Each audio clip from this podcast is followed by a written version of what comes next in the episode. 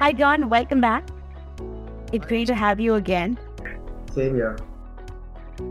So, John, uh, further to the last podcast we recorded on left versus right, left with right, eventually whole brain thinking, it had intrigued a lot of people. And, uh, you know, we were very enthused to dive deeper into the subject. So, taking further whole brain thinking, I wanted to understand from you uh, about quadrant analysis. It plays a very key role, you know, when it comes to utilizing your entire brain. Can you give us insights on how it works and a working example of the same? Yes, Richa. So, uh, just to recap where we left off from our last podcast, uh, you know, we talked about the theory of left versus right brain thinking. Uh, and uh, if you remember, I had highlighted that uh, this is more of a metaphor uh, rather than how the brain actually works.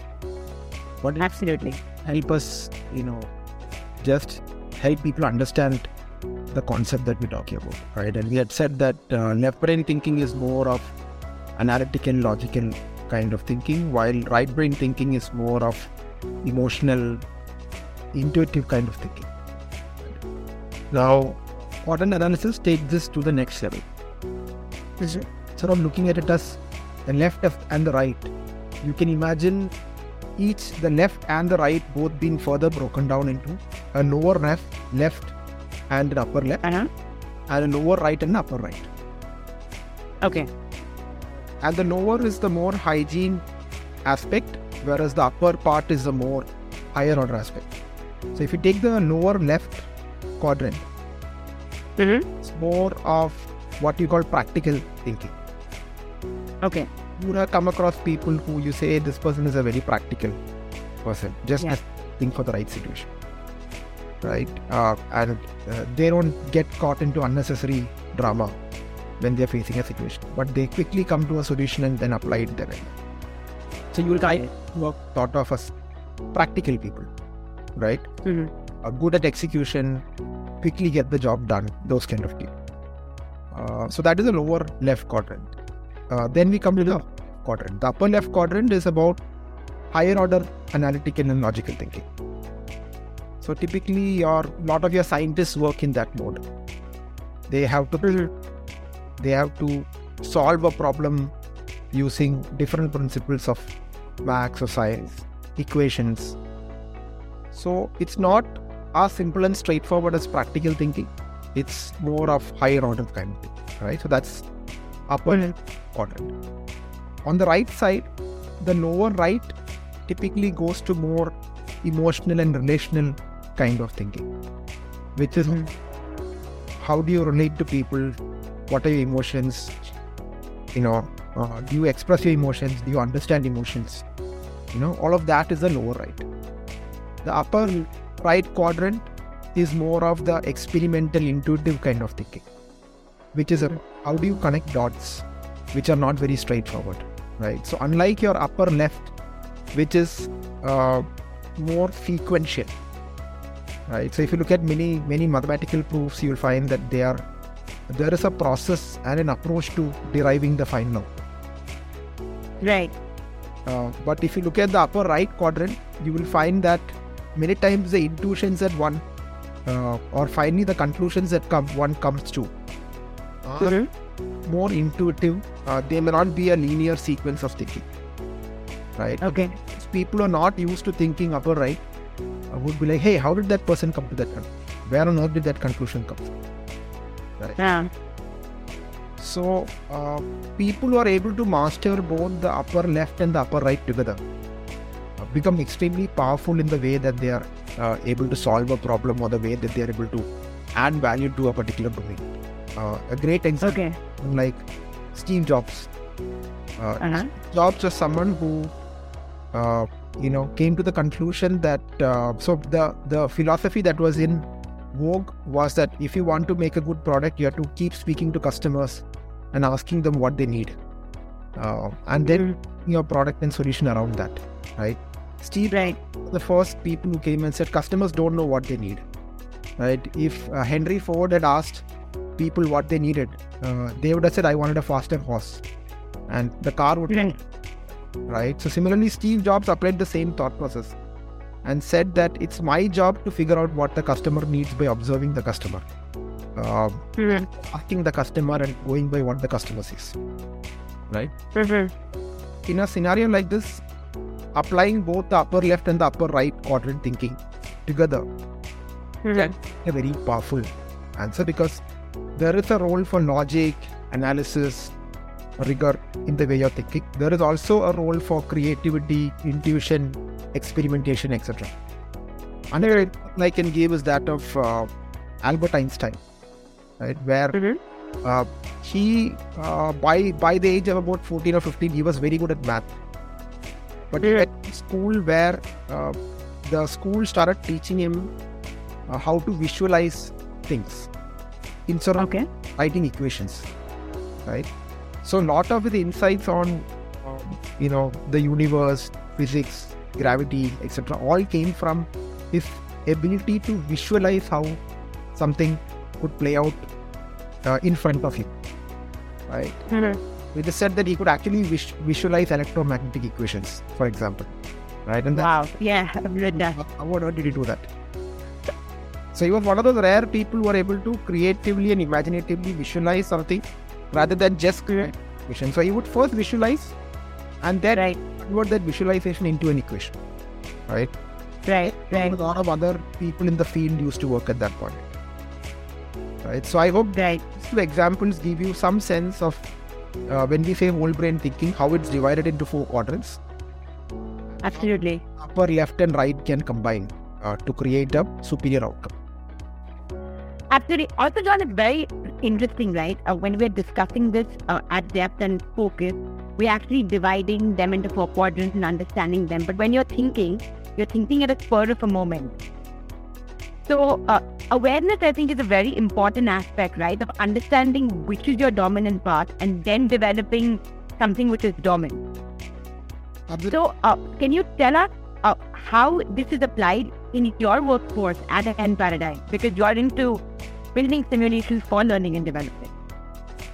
Yeah, so we are uh, working in a space where which is traditionally a quote unquote right brain space. Right. Right. Right. lot of the uh, learning methods and lot of the learning content uh, is in areas where uh, you know more of how do you manage people how do you inspire motivate people so there are skills in those areas uh, we are on areas like data analysis areas like strategy business acumen etc uh, which involve both the upper right and the upper left quadrants together in equal Mm. right Mm. if you look at most learning solutions, you will find that there is a larger portion of right brain thinking than left brain thinking. Uh, probably because the space attracts people, Right. right? So if you look at any Hmm. space, you find that it attracts people who typically form one of these quadrants, right? Yeah. Right. So you you will find that uh, you know areas like uh, hospitality, areas like uh, you know care, people care.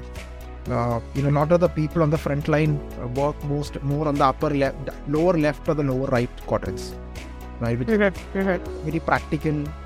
They take care of people in a very practical way, or they are able to connect with people in a very good emotional and therefore they are good at their jobs.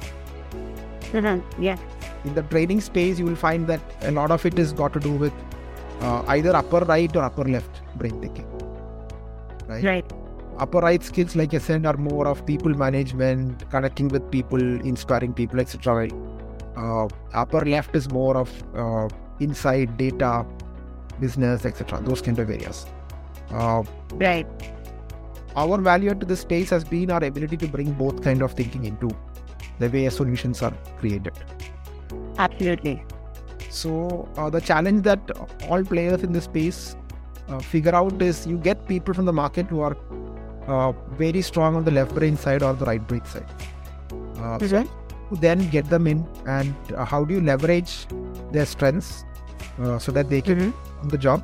At the same time, how do you put in place a support system which can uh, develop the other side uh, while they are delivering Mhm.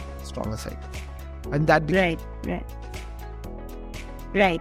So again, that follows into my next question, right? Uh, this is something you mentioned even in the lot in the last podcast.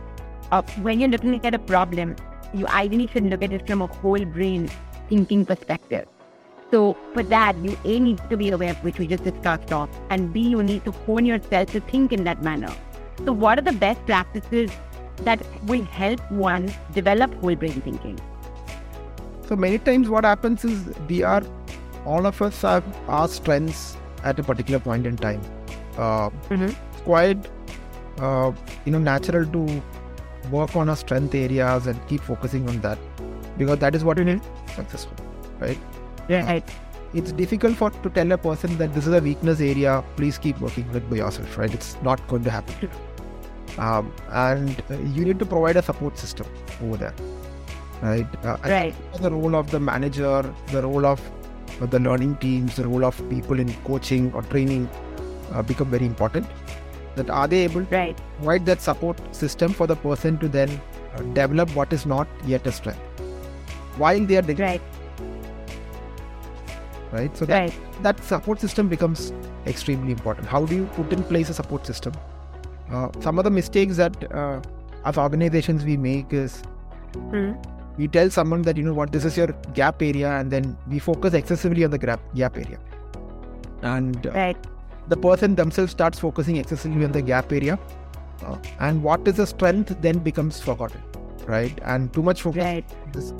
and uh, because it's already a gap area it's a not a strength area the person's outcome or output in that space will not be at the level of quality or professionalism that is desired either by the person or by the organization and then in a very negative kind of an atmosphere. Right. So those are that's one big mistake that that is always made. Another big mistake is to focus only on strength, and right that you know what this person is not good at this area at all, and they will never be good at this area, uh, and in a sense condemn uh, the skills of the person in that space, uh, which is you know stunting the person because they are only using maybe one or two, right? Right. What is instead required is, uh, like I said, right, focus on the strengths, let the person deliver on their strengths. Uh, at the same time, put in place a support mechanism for them to steadily improve uh, the gap area, right? And there's a beautiful process to help uh, do that. Uh-huh. Maybe I'll just speak more about that process during this podcast as well. Oh yeah, sure. So uh, one thing I think we've uh, learned so far is learning never stops and it is a process and it's hard work. So before people uh, get into, oh my God, I have to work more, can you tell us the advantages of, you know, in Attain paradigm of whole brain thinking, like in general, just the fact of using all four quadrants, how does your life change? Yeah, so I think it manifests a lot in the kind of products that we are trying to make. Uh, for mm-hmm. we have uh, simulations in a whole lot of areas like agility, storytelling, influencing, mm-hmm. managing people, delegating, which are considered very soft areas. Mm-hmm. And yeah. the difficulty in training people in these areas is exactly that. Because they are very soft areas, you know, a lot of things become very subjective, become very judgment driven. Uh, right. Of that, it becomes very difficult to know whether a person is making progress in that area right? Right. Done is we model these areas, uh, you know, using algorithms and equations. Right. Mm-hmm. Put in place the way that these areas actually work, the way a person can actually be measured on areas like agility, be measured on areas like how well they delegate, uh, or how well they influence. You can actually measure people into proficiency levels uh, using algorithms. That fairly model the way it really works in the real, world.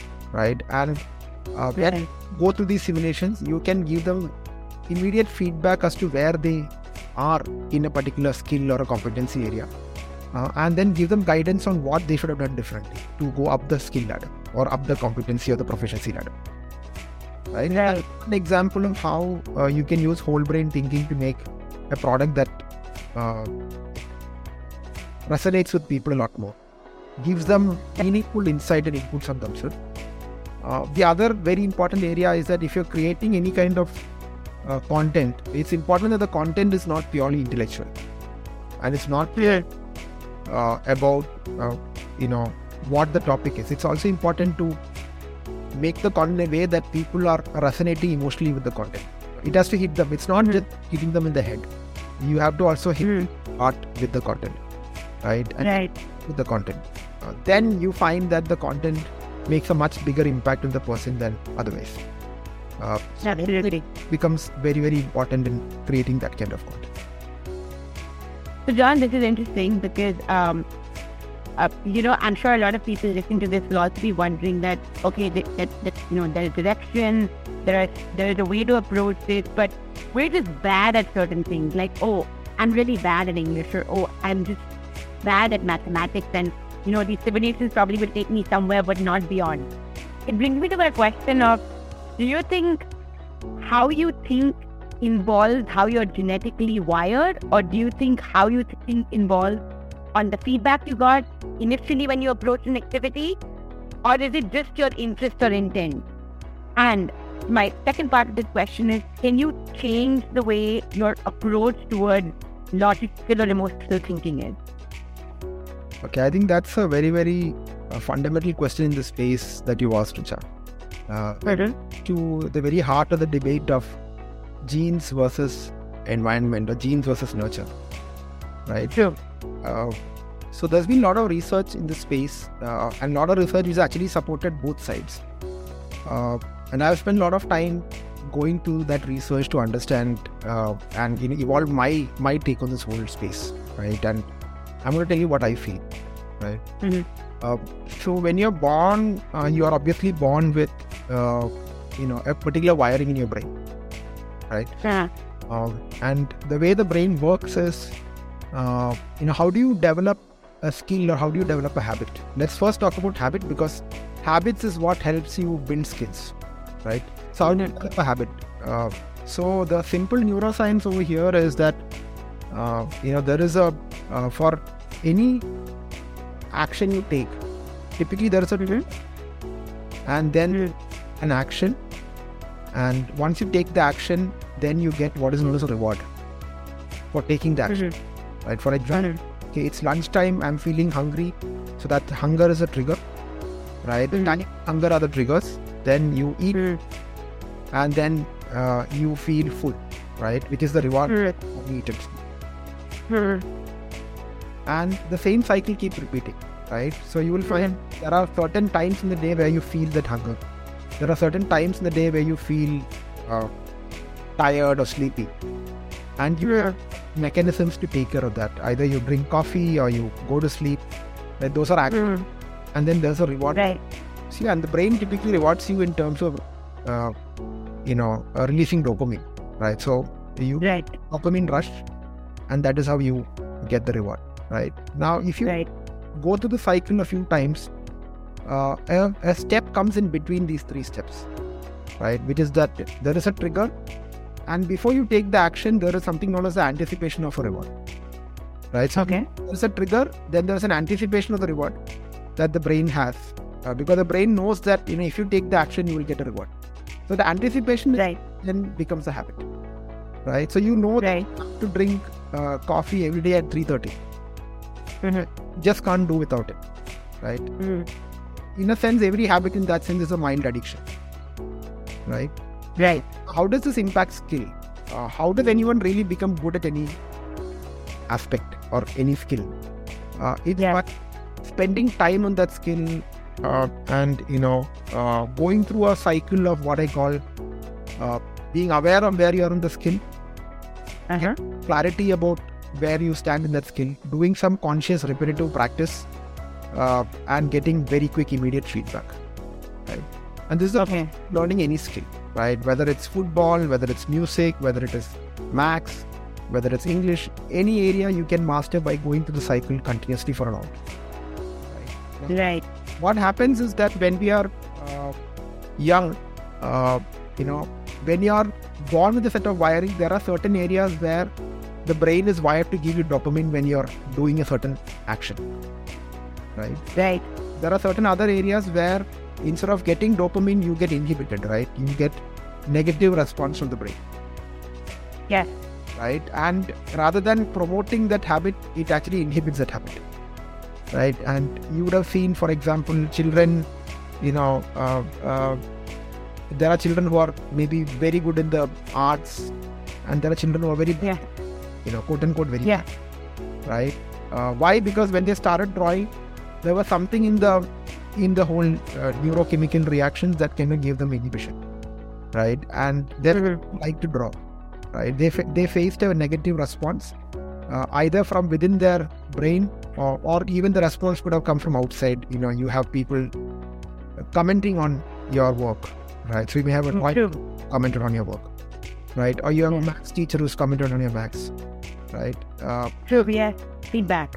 yeah, so that feedback kind of starts inhibiting you, and then the next time when the trigger comes, you would rather avoid that area rather than take the action, right? And as a result of this, as we grow older, there is a set of wiring that ends up developing in the brain. Uh, wiring, uh, you know, there are skills that you're doing a lot, uh, you know, ends up becoming more like a superhighway, right? Information very fast through the neurons and the wiring in the brain. Very easy to do that skill. Whereas wiring, where uh, you haven't developed that skill, you haven't spent any time on that, it's like a kacha road, right? Mhm. Uh, no one can travel. It's very Mhm. it's very painful to travel through that route and therefore end up not never taking that route you would always take the highway right Okay. so you're basically just building on the initial set of wiring that you have and then over your lifetime you keep building more and more on that wire Right. Now uh, the beauty is that the brain is far more plastic than has historically been thought. Uh, or in other Right. you can change the wiring. Oh, interesting. right so uh, you may in you know you may feel that you're naturally good at something or naturally not good at something else. But you can hack the process uh, by uh, leveraging the same uh, you know uh, action trigger action reward cycle you can leverage the same cycle Right. and you can hack the process to develop a skill which you thought you're not naturally good at And uh, at any age, at any, any age. at Wow. Okay. Uh, yeah, it is proven today that even very old people who have continuously engaged their brain and kept their brain active, the brain Mhm. a lot slower than people who not kept their brain active, right? So how your brain ages is completely a function of how much you've been able to keep it active. It's very similar to building muscle in the gym, Right. right? So you'll find that there are people at the same age, but their muscles composition is very different because some people have invested in building muscle, some people have. And the same process happens. Right. Of course, Right. you grow, the more deeper the wiring happens, right? The more Uh huh. imagine a city with very crowded roads, you know, lots of roads in all directions, and you Right. suddenly build a highway through that city. It's not going to be easy. It takes a lot of effort because you have, to, Right. you have to remove a lot of the existing wiring. You have to change a lot of the existing wiring before you can build that. Versus a city where, uh, versus a you know flat land where there's no city, it's just blank canvas Mhm. it's much easier to build a highway, right? So the same process works here.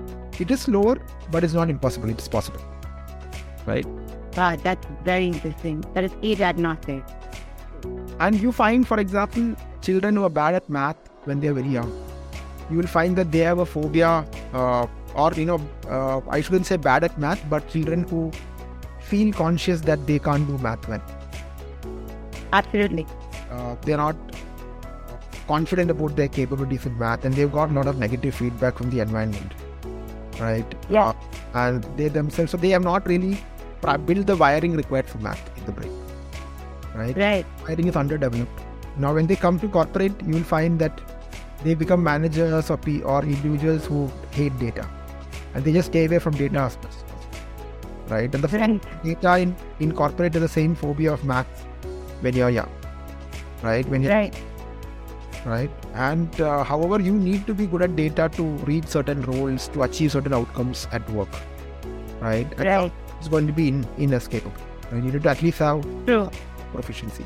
So it's very important to understand how to hack that process and do that rewiring uh, and build that skill. That becomes extremely important. I just gave data and math as one example, but uh, the same thing applies to the n number of skills that we need to be uh, good in our professional lives. No, I'm going to definitely look, at this because math is my nemesis. and it's like it's a it's a affair. So this this podcast actually got me thinking as to you know how you can rewire and the very fact that you can rewire at any age. So it's very interesting. So I'm actually very intrigued with this subject, and I'm sure a lot of our listeners are too. Uh, how does one delve deeper to know more? I mean, you're an encyclopedia of information. How can one understand it better? Any books you recommend that one can read? I think two books come immediately to mind, Richa. Uh, the Mm-hmm. uh, Atomic Habits by James Clear. Uh, Yeah. Very good and simple book. Very powerful book in this space. Uh, Mhm. also, a book called The Talent Code by Daniel Coyle. Uh, a very powerful book on how to how to develop any skill. I think these are Right. mental books in this space. I think anyone taking time to read these books will get good amount of insight about the space. Thanks so much, John. I'm sure a lot of those who are listening will look up these books because this is a vast subject and that I think going to benefit the more you know, the more it's going to benefit each individual. So thank you very much for another intriguing podcast and we'll catch you soon. Thank you, Richa. It was great talking to you. Thank you.